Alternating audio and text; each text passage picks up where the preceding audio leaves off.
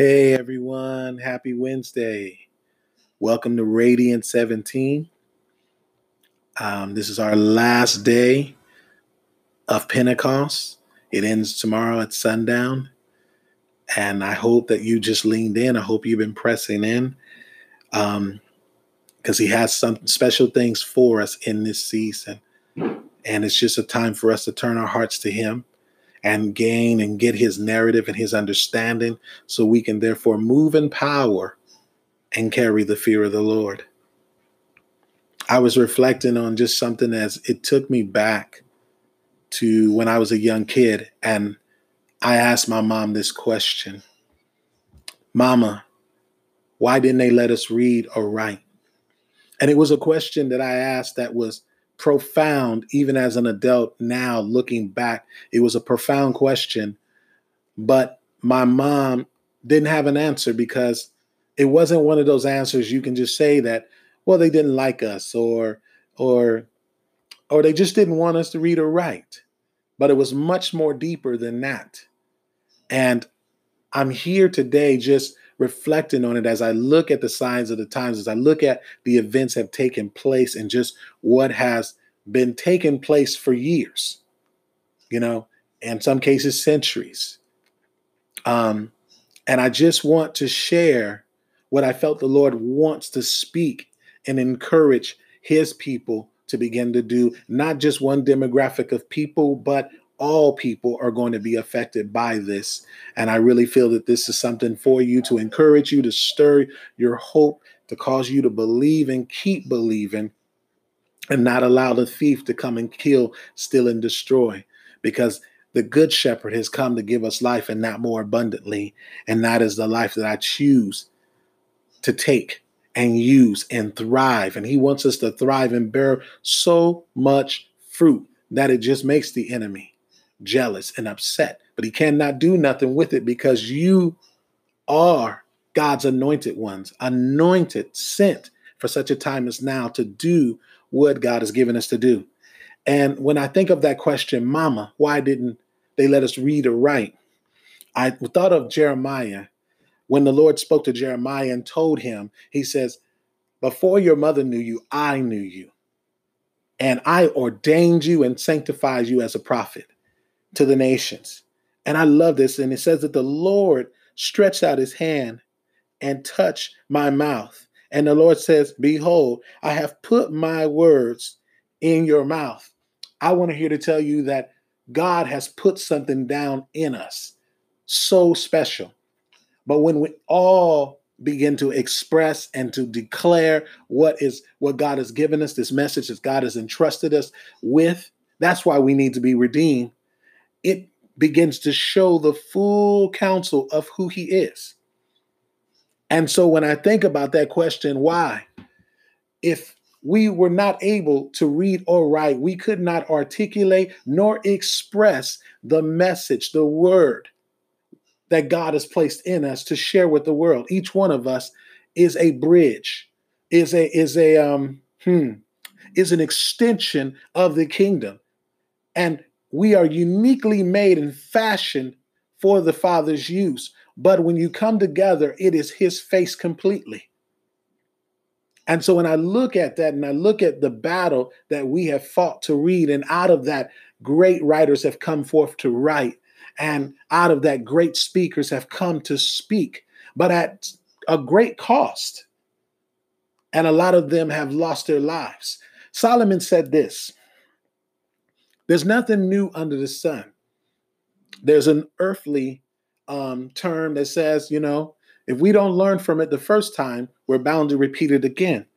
And I find that even in Jesus' time, when Jesus said to them, He said, He said, all the prophets that have come and spoke and declared the will of God, you have all killed, you have all silenced, you have all put out of commission so that you would not hear the narrative of the Lord.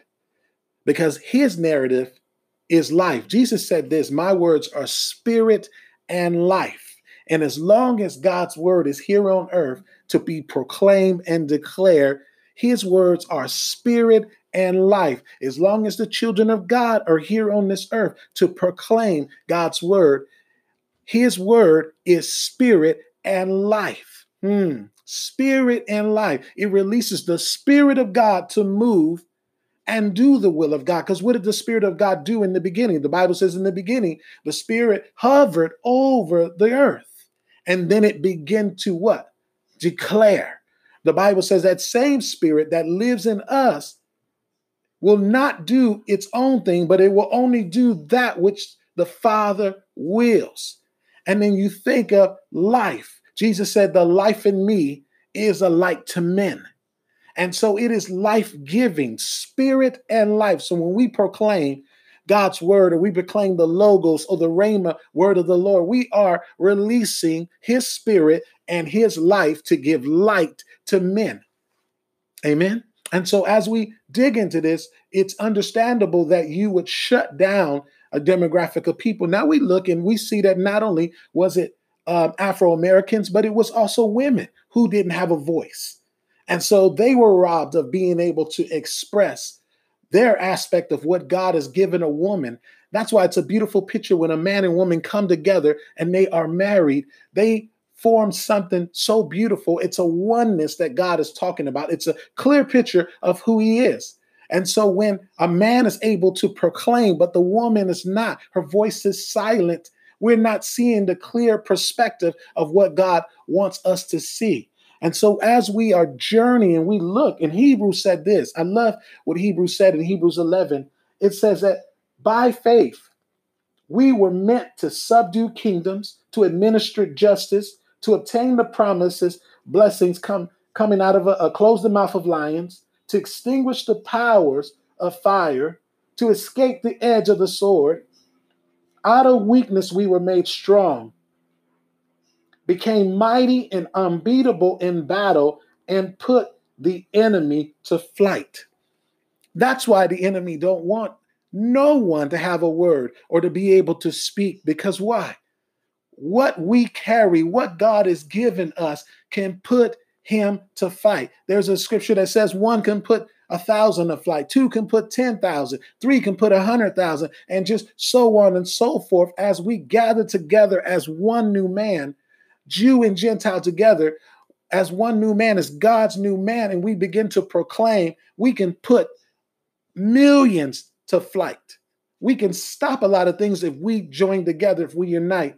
And I just love what's happening because I I know that God is going to get his inheritance. He's going to get what he wants out of the earth. He's always going to get his ways. I love a phrase that my friend used to say. He always wins. God wins.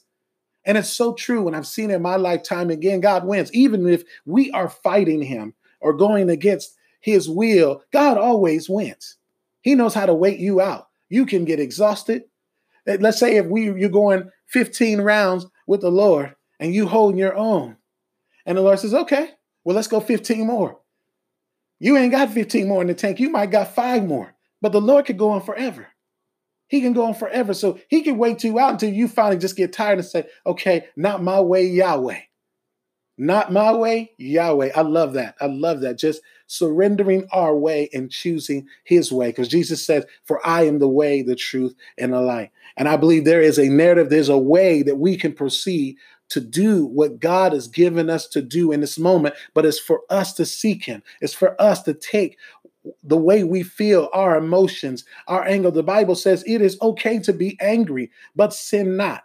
It's okay to be emotional in that moment or what, what, what we're seeing and what we're witnessing. It's okay to be angry. But when our anger turns us to something destructive, that's not the Lord. He says, Come to me take that what you are feeling and let that spur you to or let that spur you let that stir you to come to me to turn to me and give me that emotion give me that anger give me that that rage that you are feeling that i can turn it around and use it for something good and give you perspective, give you understanding. The Bible says, in all thy getting, get an understanding. So we can understand from his panoramic view what we only see in part about.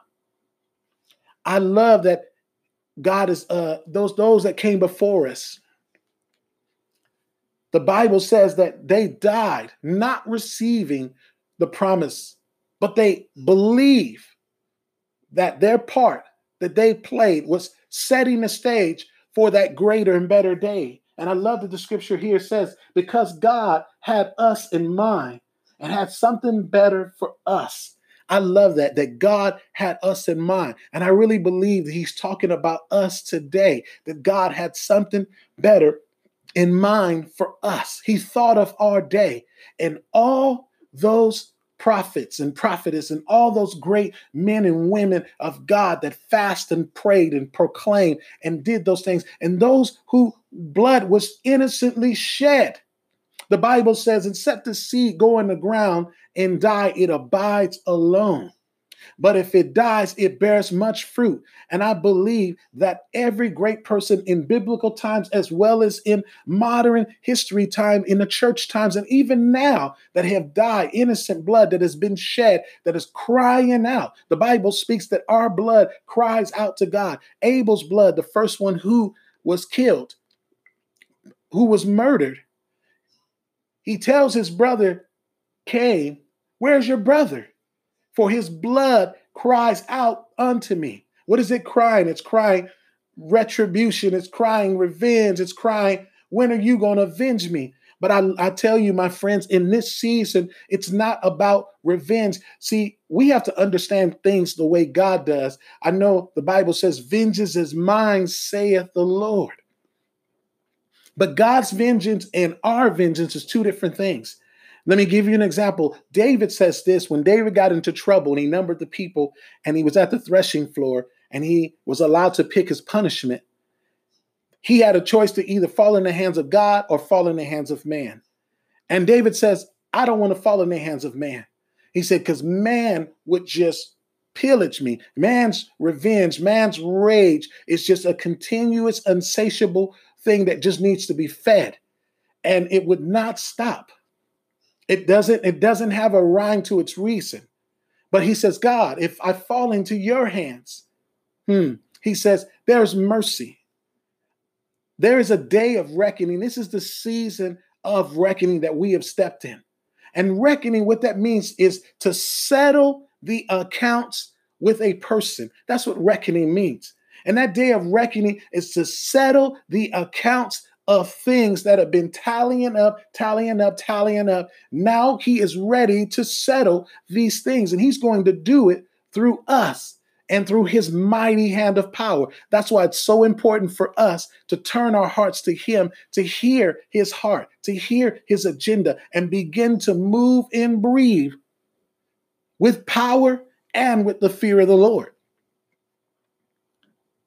And so here are here we are in this season going to reap in areas where we haven't sown. Let me give you this visual. Those that have gone before us, if if I could liken them to a seed that goes in the ground and die and it bears a and it goes into a big tree and it bears fruit.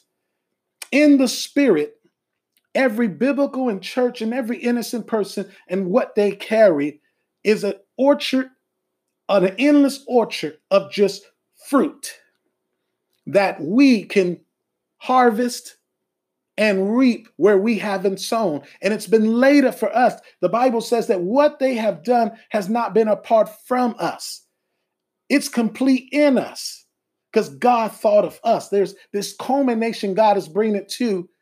And I believe Jesus is the culmination. He is that culmination. And we find that completeness, that wholeness in Him.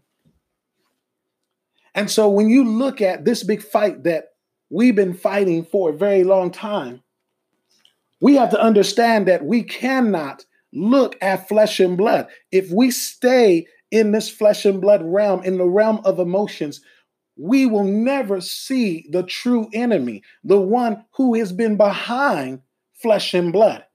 Because, see, here, the way things God made things here on earth is that you, the spirits, need a physical counterpart to move and breathe here, to uh, impose their will. Same thing for the Lord. The Lord had to come in flesh and dwell among us and to redeem us. That was the way God set things up. And so the Bible tells us that we wrestle not against flesh and blood, but against power, but against spiritual wickedness in high places, against world forces, and, and against principalities. How, what does that mean for us today? A good friend of mine said it like this there is a ground level, there is a middle level, and there is a, a big regional level. And that ground level is to deal with us. It's us to come into repentance, it's us to be redeemed and come out of fellowship with the kingdom of this world so that we can become the children of light and really be the true sons of God. Then the second level is the witchcraft level. That's that level that's over territories. And then you have that principality level that's over regional areas, that's orchestrating things behind the scene, but it's using physical people to carry out what needs to be done. But just like God, God uses us down here to carry out his will. That's why Jesus says, Let us pray. Holy Father, let your will be done here on earth as it is in heaven. Give us this day and the daily bread, not the bread that that ter- that perishes, but the true bread that is the narrative of God that carries the will of God that we would move and breathe in him and be able to release his authority, his power, his narrative, his will here on earth. The enemy is just a counterfeit. He wants to counterfeit what God is doing. And that's why there's been such a fight for us as black people or just or us or, or women or or just other people groups that have experienced not having a voice not feeling like they can express the message or or or the seed or the or the um or the, the, the, part of the kingdom that God has given. That's why we needed to be redeemed. There is a divine nature in us that needed to be redeemed. And in that divine nature encoded the message, encoded the will of God that you were going to carry out as sons and daughters. And so he wanted to silence that. He wanted to keep that quiet so it would never be expressed and that when you can do that to a people, you can cause them to be whatever you want them to be. Isn't that something? But that was not God's plan.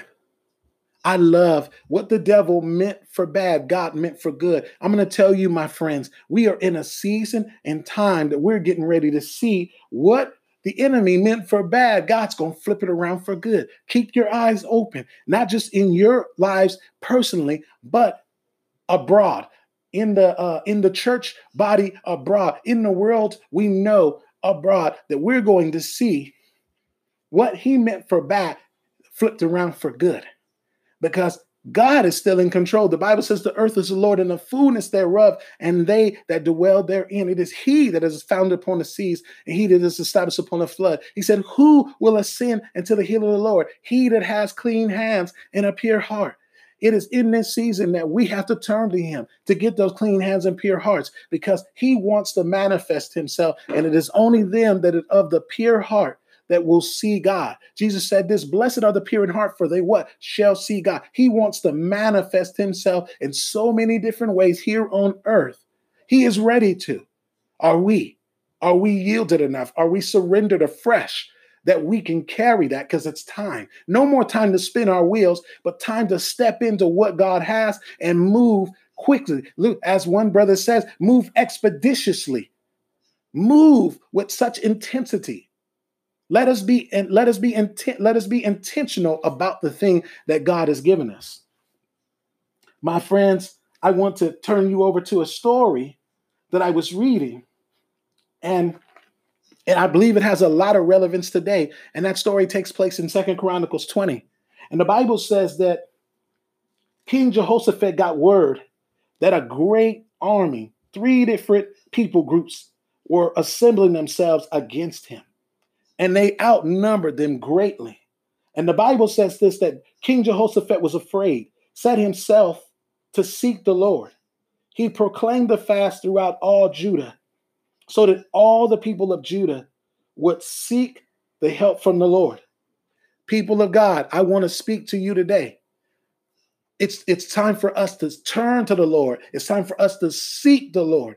Yes, what we are facing, what we have been up against, whether it has been pestilence, whether it whether it's been killer bugs, whether it's been this been this this spirit of racism, This issue of racism rising up. Racism has never left. It's always been here. We want to blame people and say that that guy brought it back or this guy instituted. No, it's always been here. And now it's rearing its ugly head. It wants to rear its ugly head because it is an anti God spirit that does not like God's people. It really doesn't. It is an anti God spirit. It is a spirit of the enemy that has come in to try to silence a people. And that's what we've been seeing. We've been seeing our people cut off one by one by one. In the last few years, I remember the brother who got shot several, several times. Or it wasn't him that got shot several times. It was they were choking him out. And um and I and I remember him saying, I can't breathe and all the NBA players were wearing this shirt, I Can't Breathe. And here we are again, and that was in the last decade. Now, in this decade, we have a situation with George Floyd that has happened where a police officer has, you know, blatantly just killed him on national TV. And he yells out these words I can't breathe. If you can't breathe, you can't speak. People of God, that's that same spirit that has been trying, that has been successful at keeping us silent to a certain degree. And it is time for us to realize who we are fighting. He's saying we cannot breathe. When 2020 came in, or when the Jewish New Year came in last September, it was the decade of what we call pey. Pey is the is the mouth on the person. It is the season, it is the decade of proclaiming and declaring. Isn't it interesting in 2020 that we have experienced a pandemic where we've had to put a mask on to kind of muzzle our mouths? And then we have this situation with George Floyd where he says, I can't breathe. He basically was suffocated, strangled by another man's knee upon his neck. So he all he could do is whisper out, I can't breathe. Now his voice is silent. He doesn't have a voice, but his blood is crying from the ground, like many other people that have died senselessly. Many of God's prophets have died the same way when they proclaimed righteousness, when they proclaimed holiness, when they stood and proclaimed the will of God. The enemy himself, through using people, have snuffed them out. But we are in a time and season that we, that which has been done in secret is now being shouted to the rooftops. That which has been uh, done in darkness, the light is shining on it. We're in a season and time where nothing is going to be hidden anymore. It's going to be out in the open and revealed, and people are going to see it. And people are going to have to make a choice what they're going to stand for. Let me tell you, my friends, what we see back and forth, this political fight between Democrats and Republicans. Let me enlighten you. A new regime is here. And when a new regime is here, that's in the book of Daniel, where Daniel talks about having to pray and waiting for his prayer to be heard. And his prayer was heard in the first day, but 20 day, 21 days later, Gabriel comes and tells him, God heard your prayer on the first day, but the principalities were fighting. And when I go back the new regime will be in charge, and that was Greece. When God spoke to me four years ago that a new principality was here, I knew that what he was saying basically was that there was a physical people now ready to carry out this new thing. Now, what we're seeing is that there's this left, there's this fight for room. There's this fight to take the space. And so here's this Here's this one regime that represents one world government, but it's dark and it's evil.